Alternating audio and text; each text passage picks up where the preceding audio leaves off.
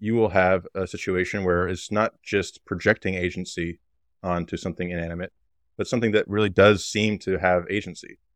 Um, and people will organize around that. I think there will be uh, there will be religious sects that you know have a, a model trained specifically for them, and they go to it for counsel, and they let it uh, decide determine their their ethics.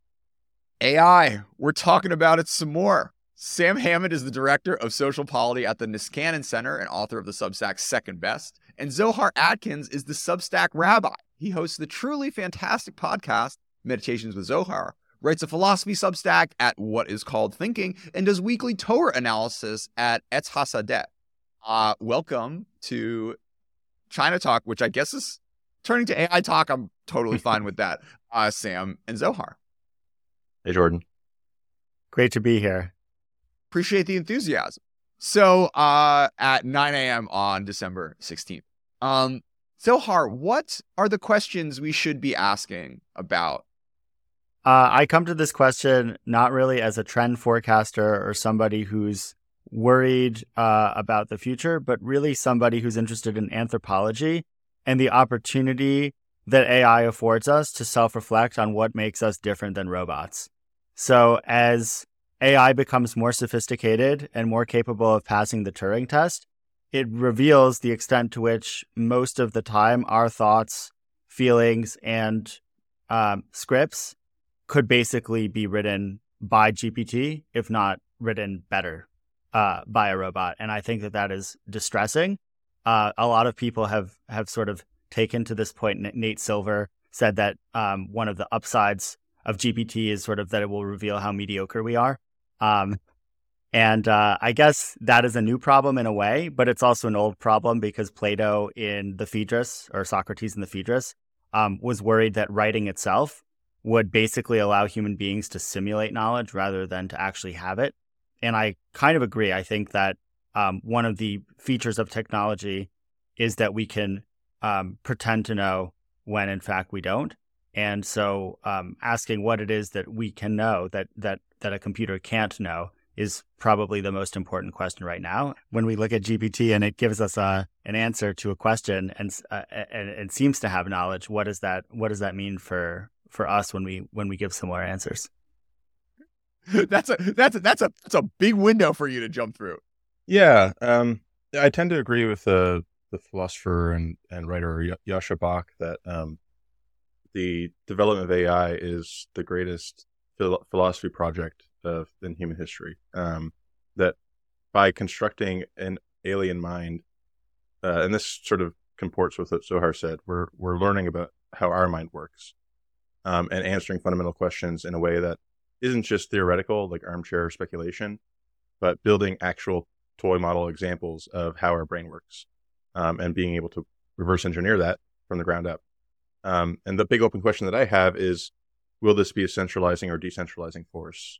Um, I think that the assumption so far has been that it will be centralizing because if you have the, uh, tons of money to build these giant models and lots of big data sets that only large corporations or governments could have, um, you have a persistent advantage. And it definitely seems like there will be always these l- huge models that only mega corporations can can afford to run. But I think what what we're realizing is uh, on the edge, um, even things that aren't state of the art uh, will quickly diffuse into the public and give ordinary citizens far more capabilities than they ever had in the past. Um, so I was like tweeting some random things about random, like not particularly generous things about people who were criticizing AI art. And um, the sort of amount of vitriol which came back at me was stronger than like anything I've ever done in a China context. Um, uh, Zohar, like what what is like driving aside from just like people being scared of losing their jobs? Like what what what are the deeper levels of of, of fear that um uh, folks are sort of, you know, coming into existential dread over when when facing these uh, uh, these new models. Um, one of one of the fears, as you mentioned, might just be a practical one of sort of feeling irrelevant. Yeah. Uh, another is probably the psychological fear of just the unknown in general, which which you often have have with technological shifting. And then I think in terms of the specifics of this um, this AI turn, maybe um, people are particularly afraid that creativity or what they perceive as creativity is being disrupted. So it's a lot easier to, um, again, maybe we have a bias because we we live in sort of um, cosmopolitan-y kind of cities. I'm I'm projecting here, um, but if if you live in kind of a, a bluish bubble, so you can look to automation and disruption as happening to other people, like it's happening to manufacturers in Ohio, for example, um, the Rust Belt, but you don't think that it's coming for you. So I think there's a particular anxiety when it comes for the creative class, which is like, oh, wait a second, what if, um, what if AI makes writing and having thoughts irrelevant, and producing cartoons irrelevant, uh, and it actually is better at making those things irrelevant than, let's say, um, you know, putting together machinery on a to- Toyota assembly line or something like that. Like I think that um, in a way is a kind of comeuppance for. Uh, I, I, hate to sound folksy here, but coastal elites. It seems like at least in the near term, AI could have a, an extremely egalitarian effect on closing these innate differences, innate and environmental differences between um, sort of word cell ability, ability to manipulate language, uh, art, creativity, and those things have really since really forever, but especially in the 20th century, became very important markers of status and meritocracy. Um, and in particular, in American culture, where we put such a high value on self expression and authenticity, um, the fact that somebody with a an accent or with dyslexia or any other uh, th- any other thing that affects their, their writing ability, let's say, is now will now be able to um, you know, compete and spar with other people by just putting their ideas. You know, they have the same thoughts, they have the same caliber ideas, but have difficulty articulate articulating them. Uh, if they're on the same level playing field, um, it's both amazing for for for society in that sense, but it will also cause a lot of teeth gnashing. Uh, not just because we're losing creativity per se, but it's who in particular is losing their their uh, position in the in the rank of status in society. I definitely agree that there's a status anxiety thing going on. Um, and probably just in terms of basic economic modeling, if you increase the supply of thought pieces, then you inherently decrease the price. um, right. So, but uh, but at the same time, if we disambiguate what a thought piece is, and we say that most thought pieces are mid, uh, you know, mid-wit, mid-level, whatever. So those are the ones that are going to feel the most pain. I think in a way, this is a, an amazing thing for people who are truly differentiated and truly original. Um, and it will create more of a winner take all scenario where those who sort of stand apart from uh, learned language modeling and can actually do something that it, that doesn't feel like a robot did it will will have uh, the ability to sort of create a new niche or something like this. So I saw Marc Andreessen tweeted um, uh, recently about uh, some uh, something. You know, it, it's as if GPT wrote this, and I feel like more and more we're going to have that reaction to actual things that human human beings write. And so then when you then stumble upon a work of art that you don't feel that, it's going to feel even more wow uh, because of the contrast. It'll be interesting, like how much ungPTable things, you know, to, to what extent people will like go towards ungPTable things, like I don't know, live theater, um, or uh, I don't know, like physical paintings or, or, or what have you, just to sort of be no, like like be confident that like the machine wasn't wasn't you know hundred percent the the creator behind this sort of stuff.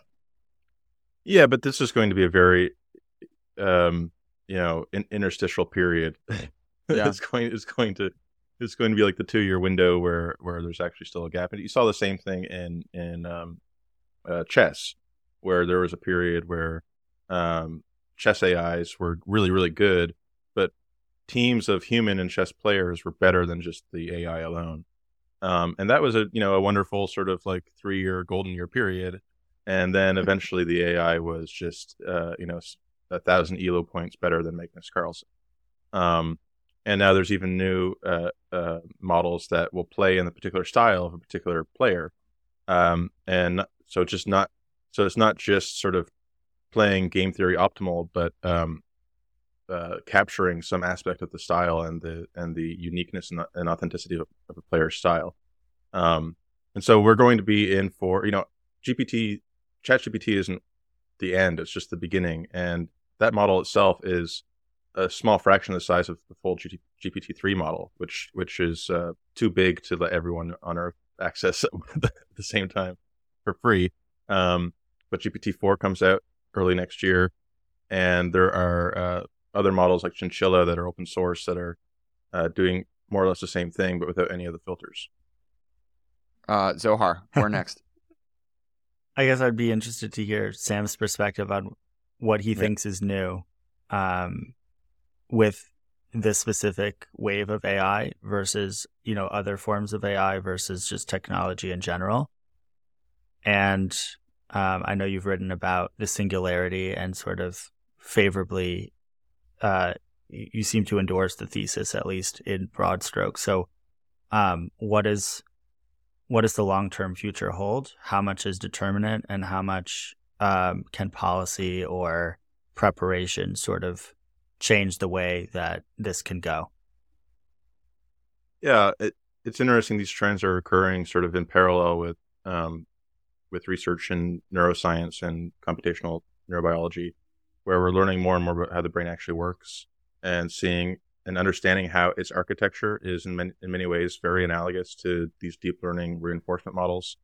Um, you know, right now, when I introspect on on what I'm doing as I'm speaking, it's not that I'm forming coherent thoughts and then speaking them.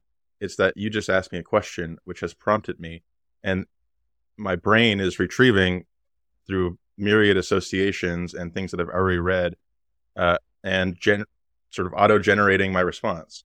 Um, and in some ways, it, it seems like you know what it means to be human is to be in this kind of loop of prompting and and responding, um, and that becomes culture. So I think that you know Richard Dawkins had this book uh, Unweaving the rainbow, um, where he argued that uh, you know scientific understanding of natural phenomena doesn't remove the beauty of those phenomena. That if you understand that rainbows are just particles of water that refract light in certain ways, um, it far from removing the beauty of the rainbow, it actually lets you appreciate the rainbow even more. Um, uh, I think this this time could be different um, because there's a there's a lot of self deception in human psychology um, that is rooted in us thinking we're more complex than we really are, that our motives are different than, than they really are. and all those things will be uh, extracted and learned and laid bare. Um, and we'll have to deal with it. Although, if we're really good at self deception, then they won't be laid bare because we'll just find new ways to filter whatever is being said to us and, you know, carry on business as usual. Like evolution was discovered and, and some people still insist that the world was created in seven days, literally. So I'm, I guess, uh, more conservative uh, in in my view. That sort of even if the truth comes out, a la the Enlightenment, that many people will find all kinds of reasons to resist it. And I, am putting truth in scare quotes there, but there could be a Butlerian jihad. You know, you can't uh, rule it out, and I think it it's already starting to be likely. You know, when Amazon was disrupting book publishers, there was a, a mini version of that, and this is going to be much broader and more horizontal, and people will react accordingly you know, on my blog, I've also been retracing sort of the, the, the development of uh, mutual aid societies in the 1800s and how they how they were disrupted and, and crowded out and, and replaced by large scale systems of social insurance and sort of the, the transition from the classical liberal period to the modern liberal period, where we did a lot of nation building and built these high modernist institutions.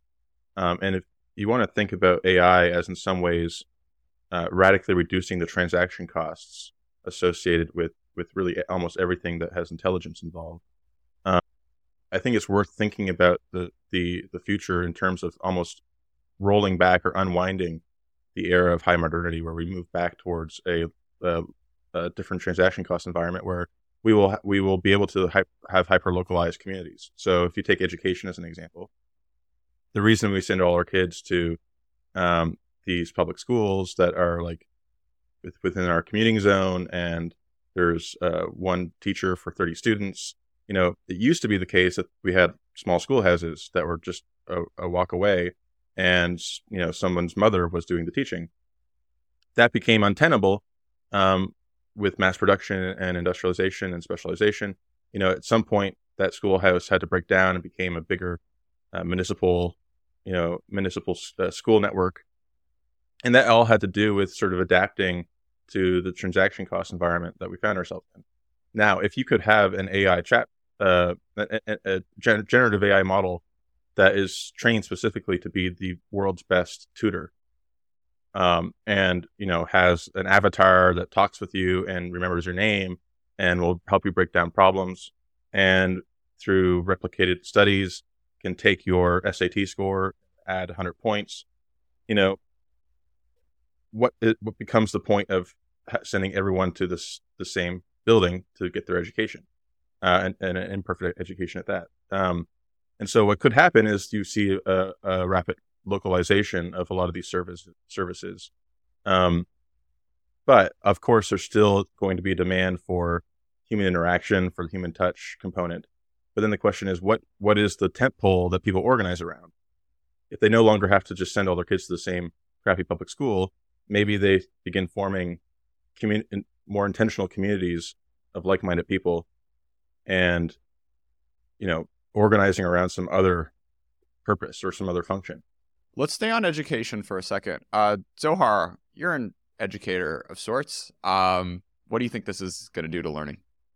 I can't generalize. I mean it's going to do so many different things but so as a teacher let's say of ancient texts and uh, jewish texts um, and canonical humanistic texts, I think it's on the whole a, a major boon and a positive thing uh, because the ability to search uh, through tremendous amounts of data will allow us to find patterns that are really there that we wouldn't have found otherwise. And yet, in contrast to chess, which kind of has a specific goal and a specific definition of winning, um, when you're engaged in an interpretation there's a lot more freedom to do things with those patterns that are human. So I think AI will be a great servant and do all the drudge work, uh, basically a, that a research assistant would do, but then will allow us to come up with more original uh, interpretations based upon that that data search. And and I mean we've we've already had search technology for a while, but I think as Sam was saying, the transaction cost will be like close to zero. You'll be able to just talk out loud, like search for this and what and and what about this you know like show me all the places in uh the talmud that might reference plutarch or seneca or something. And like it will pull some things up and that will be amazing. And like you know you'll be able to go through all scholarly works and and essentially like skim them based upon what it is that you're looking for. So i think it will i mean for people who care about knowledge, it will be amazing in terms of what it will do for credentialism. Similar to what we were talking about before with like the the oversupply of thought pieces decreases the the value of them. I think um, it will significantly lower the status of pure research and increase the status of interpretation. And and this is what Tyler Cowen calls like uh, the ability to crack cultural codes becomes sort of more and more important uh, the more that um, I guess the, the the rest of our more analytical stuff can be outsourced.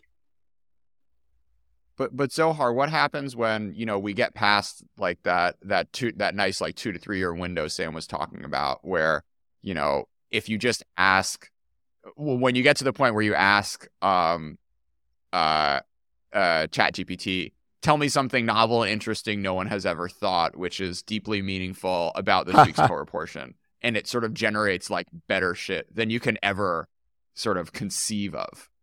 Oh, I would say if it generates good stuff, that's great. I, am a little bit skeptical that it that it will, but if it does, um, and, and we can benefit from it, then we should. Uh, you know, let's let's say that that will. Yeah. Uh, firstly, like how, I don't think there are that many educators who are like, let's say, making a living as educators because they're saying something new. So um, may, maybe all it will all it will reveal sure. is that the one of the jobs of an educator, especially let's say in the literary or philosophical dimension, is to facilitate opportunities to gather around text, almost like a ritual, or to be a personal presence in people's lives. And so it will it will debunk the idea that these people are sort of authoritative knowledge holders, and I think that that's fine. Um, but I don't think it will make them completely irrelevant. Maybe they'll just outsource the. Again, I don't think the meaning making can be outsourced, but they'll outsource whatever part of the job, and the premium will be put on a yeah, I, I remember there was some controversy a while ago about like a, I think it was like a priest who like copied his sermons or like d- did the same sermon he did the year before, and it's like, like you're not hiring a priest to like, I mean, like I guess a little bit, but like I like the I think the bigger value add is like the marriage counseling and like Right. being there when your parents die and you know all like re- like t- teaching your you know setting an example for the community or whatever. Um, have they did they read Ecclesiastes? Because there's there's nothing new under the sun. I mean, I think I think people expect different Yeah. things. So so Um, like I person I personally would be disappointed in somebody who's who's sa- telling G- GPT to write their sermon for them. Like but if they did that as their first draft and then they sort of added to it or they turned it into some kind of conceptual art, I'd be super in favor. But like for me, I, I really don't um, want my marriage counselor to be somebody who's doing uh, plagiarism because I, I find them to be not credible. Okay, but here's the other thing: is like, wh- what what about when the marriage counselor, like, when GPT, when Chat GPT can like download everything about you and your spouse and like be like an all-knowing, all-seeing, like god tier marriage counselor. Right. I mean, it could be the best cognitive behavioral therapist ever created. Yeah. You know, um, and you know, I talked a little bit about trying to roll back the clock and think about how our institutions developed over the last hundred years and how that might start to reverse. And you know, if things become much more decentralized, the other thing that will that will have in common with uh, you know, more pre-modern societies is magic will be real. You know, we, we the mo- the modern era was this world of um, you know what Carl Sagan called uh, you know learning that we're not in a, a demon haunted world. You know, disenchantment. We we we, we have a firm separation between the spiritual and the concrete, the the physical and the mental. Um, and now, you know, in the in the near future, it's going to be uh, that that that uh, dichotomy will no longer exist. The spiritual and the physical will be united, and things that we think of as an, inanimate will be animate. Um, and you could see that having a really profound effect on society. Um, and not everyone will be in perfect epistemic environments. um, and so, in some ways, I think uh, you could see, you know, a, us us revert back to a more sort of forager style of uh, of human relation, where we have, you know, interpreters, Cassandras, and um, uh, and uh, and for the most part, people are, are just genuinely kind of confused about what's going on. Walter Benjamin's thesis on the philosophy of history that um, sort of the Jews banned soothsaying as a form of idolatry. Um, and so, at least from a strictly monotheistic point of view, like predicting the future is not something that humans should attempt to do. Um, I'm not going to weigh in on the pragmatics of that, but it's an interesting thought.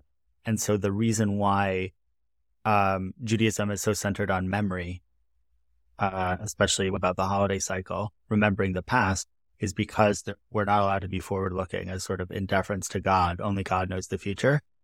And um, I, th- I see a consonance in that idea with Plato in his conception of anamnesis, knowledge is recollection. Um, and so I think the point of this is really to say there is knowledge out there in the back of our minds, or if you want to say put it in the collective conscious, or if you want to say it, it's downloaded on hard drives, external hard drives or machines have this knowledge. Where, wherever it is, there's this knowledge out there. But what counts is us appropriating that knowledge and making it ours. And so that is what I think the Jews are calling memory and what Plato's calling anamnesis. And um, there's always going to, I think there will always be a need for memory the future holds. So in that sense, like I, I see I see AI as not so different from mass culture in general, in that um, it's the kind of thing that most people will use to entertain and to deploy, but not necessarily to remember. And um, if that sounded a little bit abstract, I'll, I'll make it super buzzwordy and and trendy by just saying the words identity politics. Um, I think that um, as Fukuyama and, and, sort of many others have, have weighed in on this, um, especially since 2016, um, identity is not something that's going away. If anything, it's becoming more important. And identity, according to the Greeks, is connected to thumos. It's connected to the part of ourselves that feels anger and that feels pride. And I think that's also connected to memory because it's basically part of our idea. Uh, so it's it's it's part of our the construction of meaning and the construction of narrative and how we think about our lives in the context of sort of what came before us and what's coming. And so I don't actually think that identity is going to be you can't outsource identity questions. If and and we might become more anxious about our identities sort of the more that technology allows us to be the same in all kinds of ways. So I guess I, I see more of a dialectical thing happening here uh, where the more advanced we become, let's say in the rational space, in some weird ways, the more anti-rational or romantic or sort of identity-based we, we might become uh, in, in, other dimensions. The more the, the, the better AI becomes at, let's say, predictive text or trend forecasting or whatever it is, saying this is the optimal move, the more there will be sort of, I think, a backswing to the importance of anamnesis, memory, identity. Again, for better and for worse, I think there'll be healthier and less healthy versions of it, but um, yeah, in general, humans have a very poor intuitive understanding of, of what is easy and what is hard when it comes to our intelligence.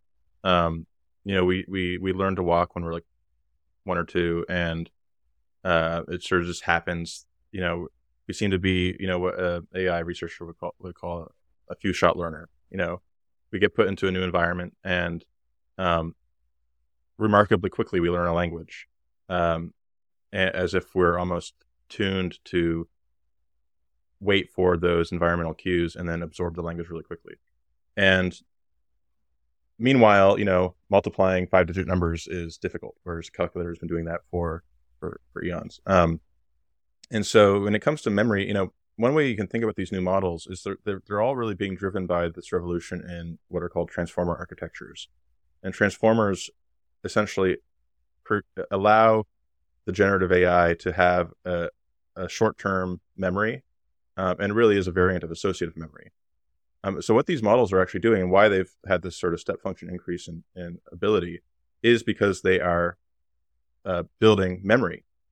Um, and like I said earlier, like when my my my personal experience of, of writing or talking really does sometimes feel like I am just like the thoughts are coming from the ether or from the void, and I don't know where they're coming from, but they really seem to be based on this accumulated associative memory uh, that I've that I've built up through weeks and months of reading or whatever. Um, and you see this already in some of the, the early use cases that people are, are playing with, you know, training, uh, training a, a, model on uh, the works of, uh, of a deceased person and building a, a, version of a chatbot that will speak like that person, will have, will, will uh, have their memories and sort of building a, a simulacrum of somebody who's passed away, but uh, in some ways memorializes them. Zohar, is that is that cool?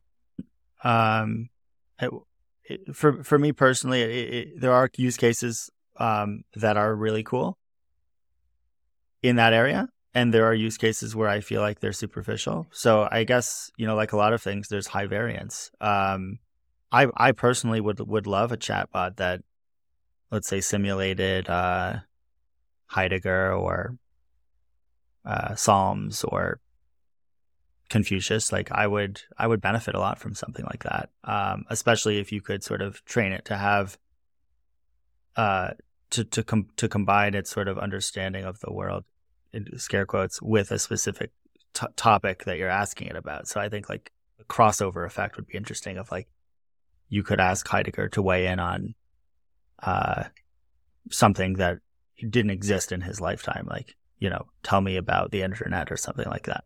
Um, mm. But at the same time, I do go back to Plato on this. sorry to sound like a, a, a, sort of broken drum here, and GPT could totally make a mockery of me on this. But um, in the Phaedrus, uh, Socrates contrasts um, his own speak type of speaking with that of one of his interlocutors, Lysias.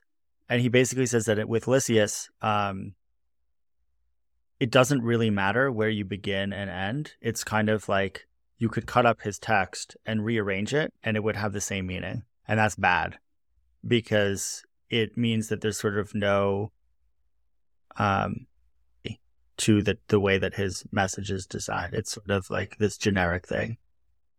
And so if you think of Lysias as kind of like bad AI, um, as mid-level AI, then the, the question is like how do you construct a speech or construct a discourse that doesn't have that staleness? And so um yeah, if you can if you can resurrect the dead, uh, have them not be stale, like I think that would be really interesting. But I'm I guess I'm I'm not there yet in accepting it. And then my second point would be that even if even if you could um, do that, that I think the work would be in assimilating the meaning from that experience and not assuming that it inheres in the machine. Um, that would be kind of lazy.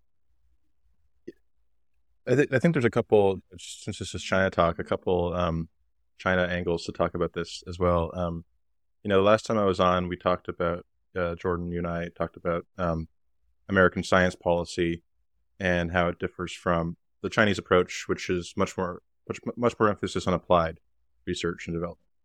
And you know, many of these technologies that are are driving this AI spring um, are, aren't that new. You know, there's a lot of subtlety that goes into the architectures, but the basic algorithms are, have been around for 50 years. Um, and until you know, until recently, uh, the reason AI progress has been seemingly relatively slow is because to do any kind of research in the area as an academic or as a research scientist, you had to propose some new way of doing machine learning, some incremental improvement. What you couldn't do is say, let's take existing models and just throw $10 million at them and see if they change, if they, if they get really, really big. Um, you know, that, that wasn't how we approached scientific research. And what it turned out is, in this case, more is different. Just simply scaling up uh, under, well understood architectures create, you know, reaches a phase transition where you get qualitatively different results. And I think that has lessons for our broader science and technology policy. Uh, and then the second thing is, you know, China is clearly approaching this very differently and very cautiously. Um, you know, I, I mentioned that I, I, tend to think that AI will be quite decentralizing and destabilizing to any whatever regime uh, is taking place under. Um, and China doesn't want that to happen, obviously. Um, and so just this last couple weeks, they've announced that they're going to be requiring any AI generated images to be watermarked, um, and are going to be doing other things that make um, make the diffusion of this technology uh, uh, to, uh, doing things to limit the diffusion of this technology and keep it within the hands of the CCP. Yeah, I mean, it'll be really interesting. I was just thinking, like, like I was like it was it was not hard at all for me to get chat gpt to like say you know from a ccp perspective like very politically incorrect things um and you know from a chinese entrepreneur's perspective if you are putting out uh, a, a large language model and there is a screenshot anywhere of it saying something that's like you know not politically correct like that could mean the end of your company. Um, so it'll be really interesting in the next, you know, you know, we, we, we've been speaking on very sort of long horizons for the most of this conversation, but just in the next like sort of three to six months is like, like the like like clearly OpenAI spent a lot of time and effort trying to sort of herd um, the responses uh, that its algorithm makes in a way that is not sort of offensive to the sensibilities of you know mainly you know American coastal elites. Um, but uh, that chat it's like they can they can like fail on that and it's like a techcrunch article it's not like oh like now your company is no longer in existence and you're like facing jail time because you just like created something that like allowed people to like riff about how you know Xi is a terrible leader or you know uh, Tiananmen or or what have you so that sort of like uh um that tension that these there's an aspect of these models which is like really uncontrollable it seems um, uh, with the need for the chinese government to be able to kind of uh, not let let these sorts of tools um, run willy-nilly through um, through society will be a really interesting um, one to follow in the coming uh, coming months yeah i think i think it leads to this sort of two-tier weaponization. Um, you know, at the very top end, uh, AI will be used in, you know, military applications for autonomous warfare, for building the, you know, the next Stuxnet or whatever.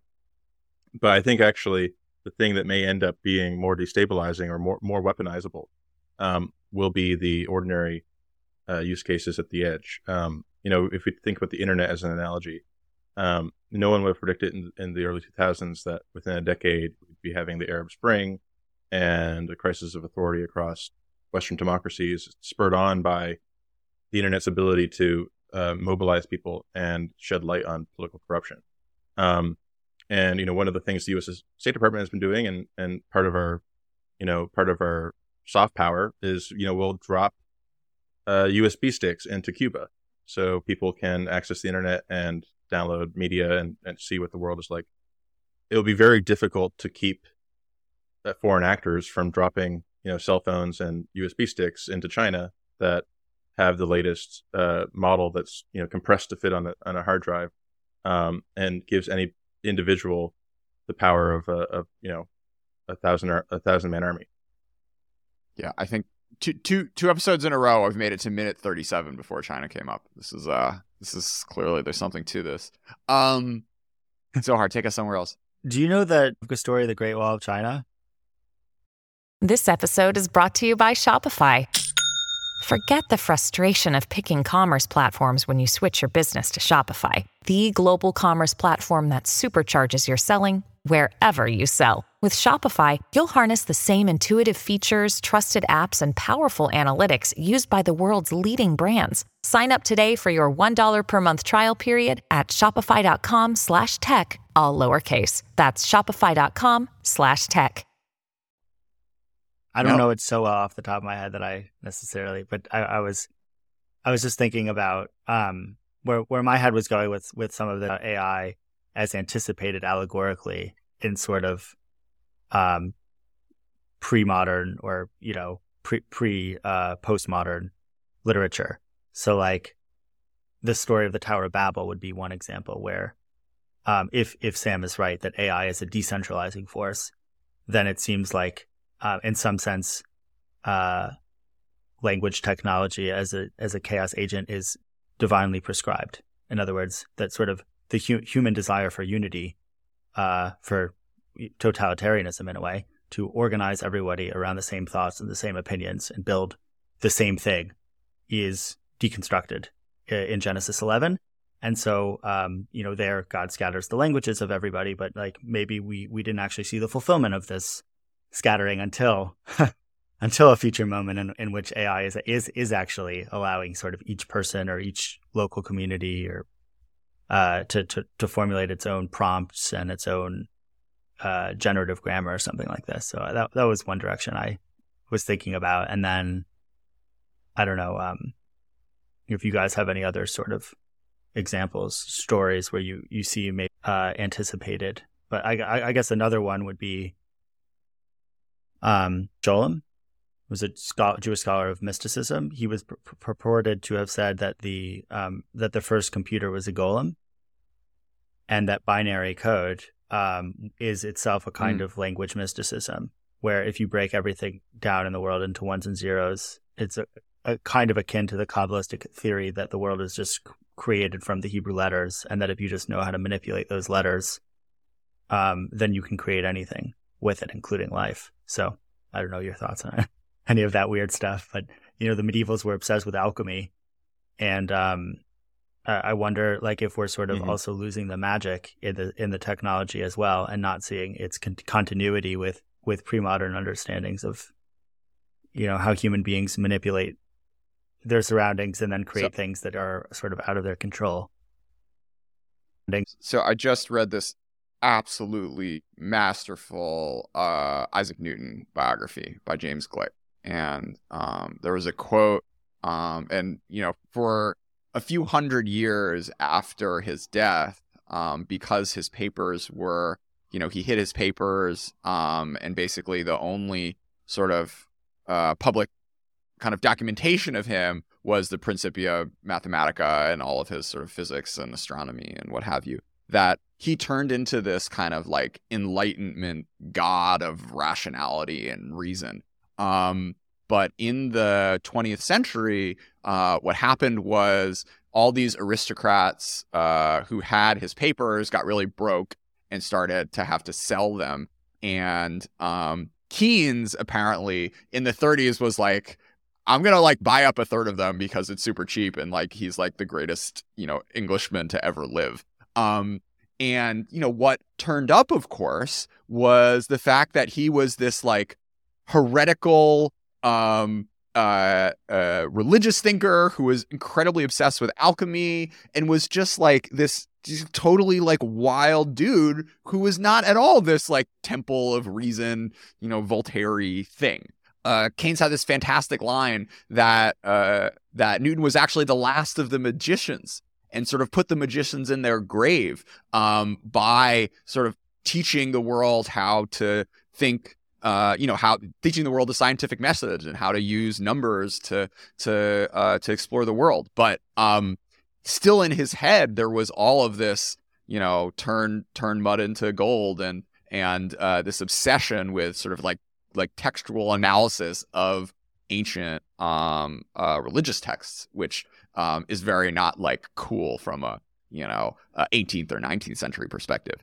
Um, so I, I do think what you sort of what you what you guys were talking about earlier of like the like people looking to other places outside of the AI to find magic is going to be a really interesting thing to explore and maybe you know we'll have um you know maybe the AI will like come up with the cult um but uh because it will sort of like outcompete any of the human cults that we'll sort of think of but sort of wanting to um believe in something that's like beyond just your uh sort of what what the what the ones and zeros can do for you i think will be um i guess here's here's a metaphor what you guys think of the metaphor of the wizard and the wand. So like sort of in a um, classical sense you would you would say that man is the wizard and technology is the wand um does ai specifically change the nature of that metaphor such that it's no longer a wand but a wizard as well?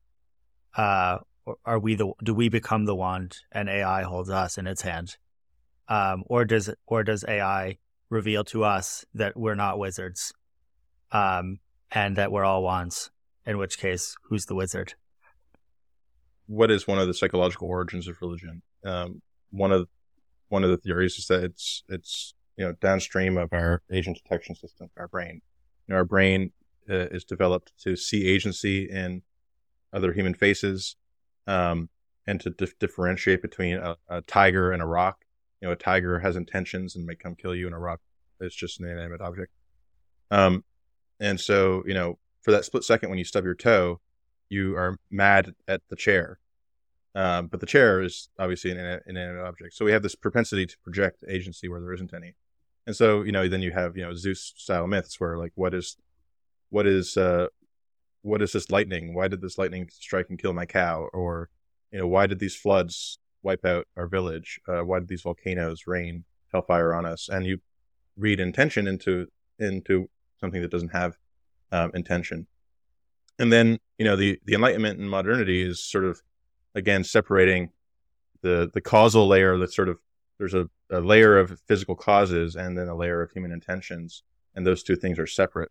And if we're moving to a world where those two things mer- merge once again, you will have a situation where it's not just projecting agency onto something inanimate, but something that really does seem to have agency.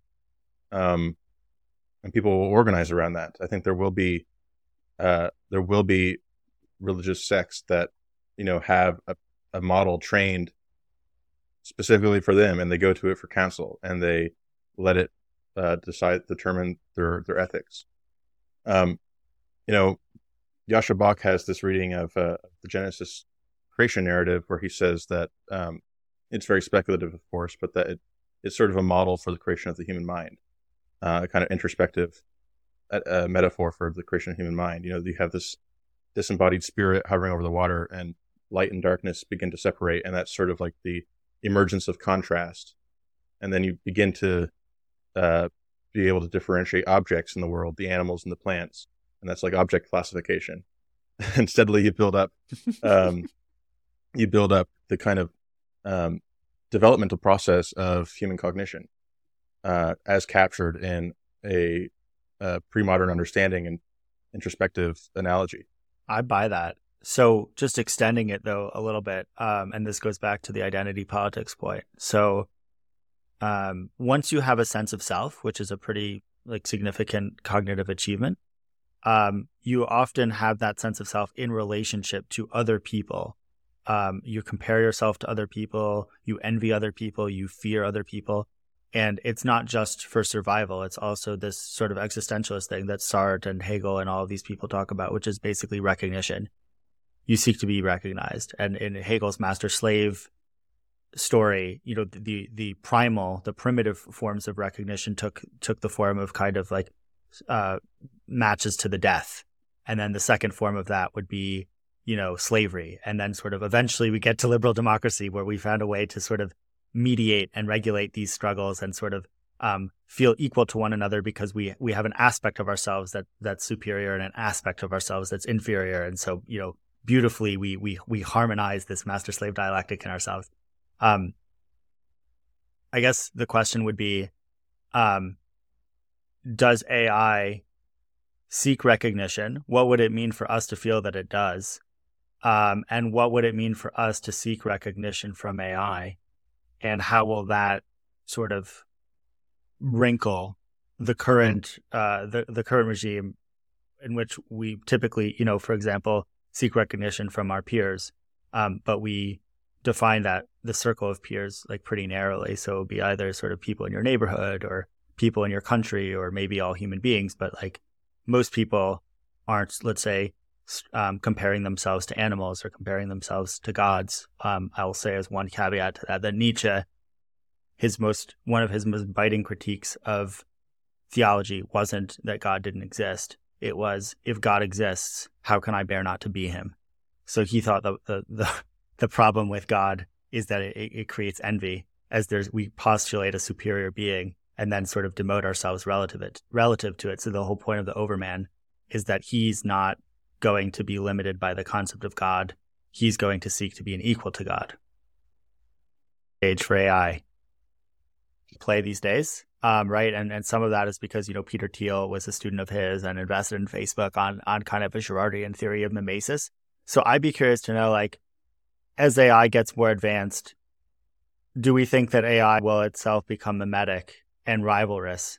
Um, and is that a precondition, let's say, for it becoming AGI for it becoming kind of so advanced that it becomes a threat to us, or would it be a threat regardless of whether it has this sort of? Yeah, I, th- I think the big difference between AI and and humans currently is that humans are are agents. You know, we in the in the Kantian sense we have you know unity of perception, and um, we have this unified sense of self where all our different modules, our visual cortex, our audio and and uh, reasoning abilities or our body model like these all all get aggregated up into one unified sense of self. Um, and right now what the, what ais are doing is they're very disembodied. Um, you know the, these generative uh, models for text are, it's sort of like you just plucked out somebody you lobotomize somebody's language faculty and and they have nothing else but that. Um, and now people are starting to build tools where you know it maybe has access to a longer term memory or is able to call python to do some math or or search the internet uh, to find an answer. Um, and so pe- people will steadily over the next decade build things that look more and more agent like because they're going to be basically doing Lego blocks of all these different models. And, you know, our, our own brain is hypermodular. We ha- it's not just this homogeneous lump of neurons. There's tons of structure in the brain. And we will, we will um, begin to parallel that structure. The question is what happens when you close the loop and build something that is, you know, real time, you know, um, is getting constant feedback and has a sense of uh, ha- has a sense of recurrent agency. Um, and then I think that's when the Hegelian dialectic kind of kicks in, and you start to ask, you know, for Hegel, it's it's this idea that everybody um, that reason sort of presupposes autonomy, and that if um, you know if you and I are having a conversation and we're we're appealing to reasons for things, rather than just my might makes right. um, that this un, un, un reveals a, a, deeper metaphysical autonomy that you have. And the question is, will we tell the AI what to do and use might makes right, or if we reason with it, will we come to imbue it with autonomy? And I think that may be the biggest AI safety risk. How is that a safe? Uh, because there will be movements to for AI civil rights, and um, and any chance of keep, keeping it in its box will will go. Well, who do you think? Um, just forget China for a second and just bring it back to like Western countries. Like who do you who do you like who's afraid of Virginia Woolf? Like who do you think AI pose a bigger um risk to the political left or the political right? And I you see this already, let's say with like Amazon, for example, that you have right wing populists who are like sort of upset that um, they they think tech has a, a left wing bias, and then you see like left wing arguments that sort of it's big business or you know too capitalist or uh, any number of things. So I'd be curious to know like um, in this scenario in which um, AI has civil rights, who's going to be leading that movement? Who's going to be opposing it? And like, is this going to create a realignment in politics, or is it just piggy, going to piggyback off of an already sort of emerging realignment? I think that that's almost like asking in the 1800s, late 1800s, um, you know, if electrification and the steam engine and so forth would that benefit the people who are in favor of a, the silver and gold standard or people who preferred bimetallism? You know, those were like the big debates at the time, yeah. and uh, and it's like people don't even remember those debates. Um, you know, in some ways, you could say that, that those developments benefited the progressive left because the pro- early progressive movement was about you know regulating these large monopolies and uh, you know bringing common carrier laws to to to the uh, to rail networks and stuff like that. Um, and so, you know, taking that as my launching point, you know, if if I'm right that this will be decentralizing, I think it will be empowering to more libertarian narratives about um, about state power. Um, and this is why in my piece I, I talk a lot about sort of you know getting our leaders ahead of the curve. We we have a first mover advantage, and there's going to be a lot of laws that will need to be changed. Um, and if you look at a country like Estonia that has the most developed, you know, e-government in the world, where everything is done on a kind of blockchain, it's totally cryptographically secured. You pay your taxes, you get your benefits, you do everything um, through the system that is fortified against, you know, foreign threat. You know, they built this system because uh, Russia is their neighbor and they need it to guard against espionage. Um, the U.S. system is you know, to call it outdated is an understatement. You know, our IRS is written in, in, in assembly language. You know, our our unemployment insurance system is collapsing.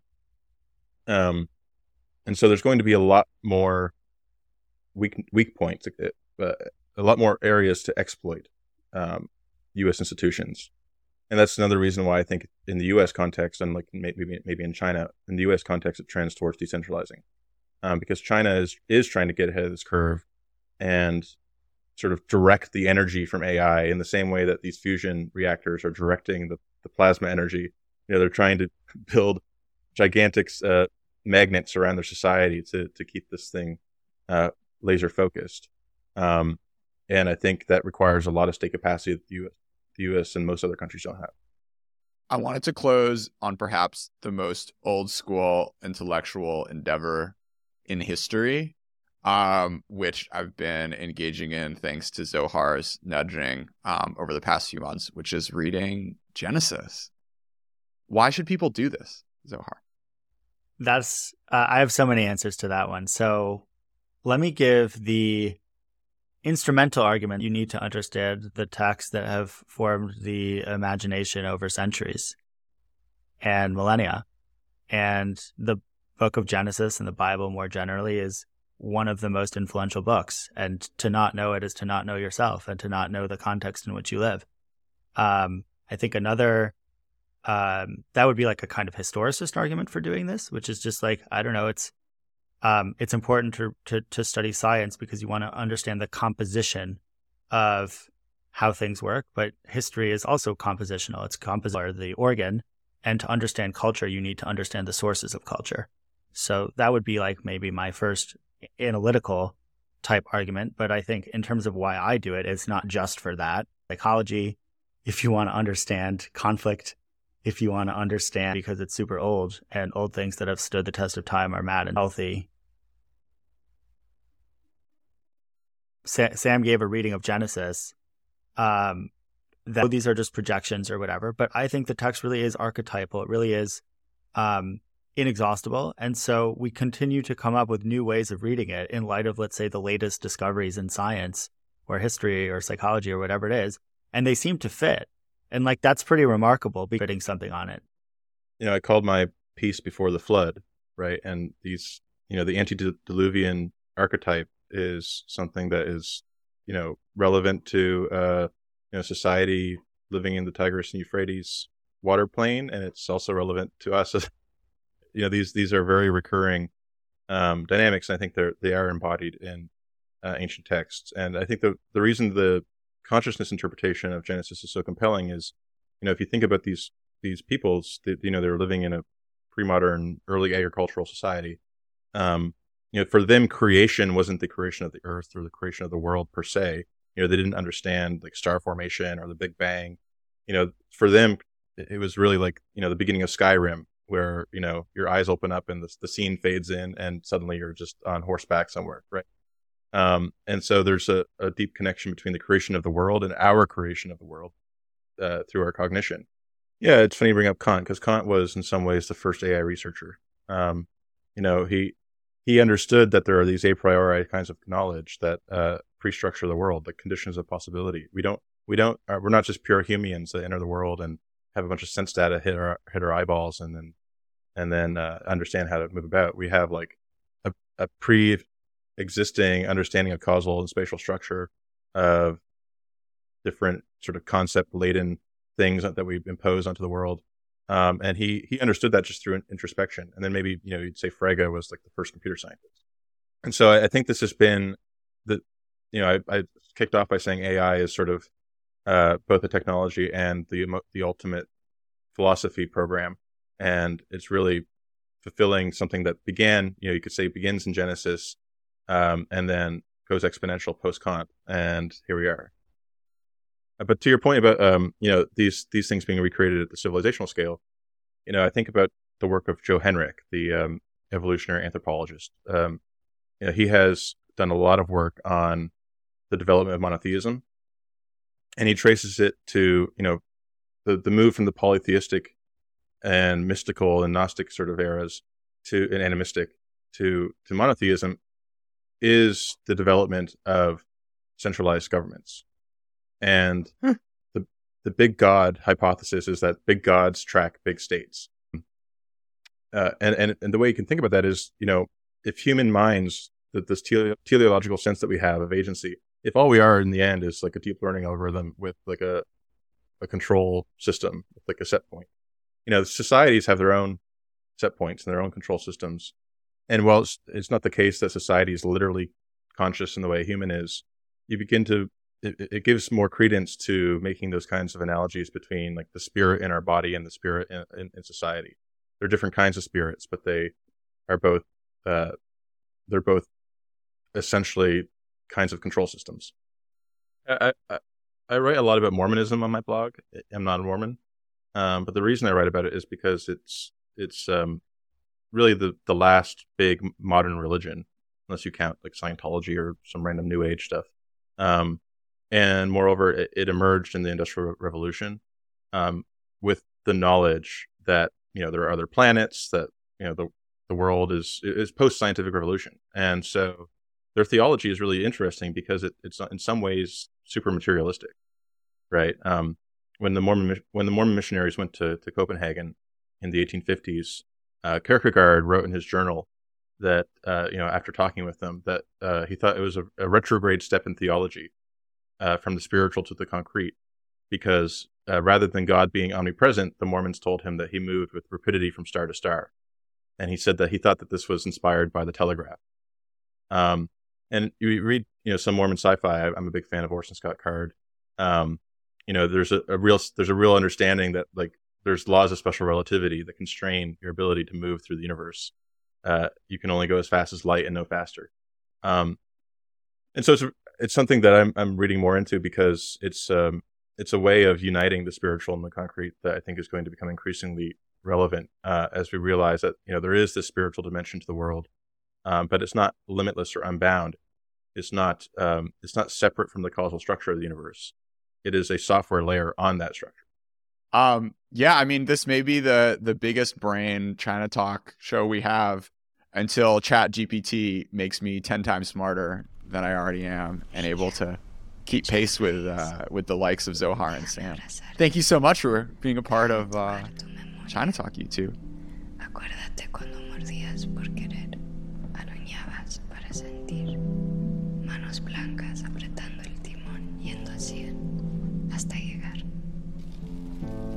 Preguntando, ¿a dónde puedo ir para alejarme de mí?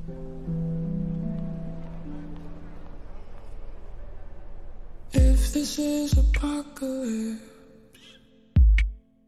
and first there was a genesis I think I'll let myself exist Under this bloody moon Like a moth, a butterfly I'm the queen to my demise But don't think that I'll go amiss I'm just getting my groove. But first, I gotta let go of the things I tried to be. First, I gotta let go of these figures next to me. First, I gotta give up everything I can't control. Get that moderation in my system and move on to the next. On to the next.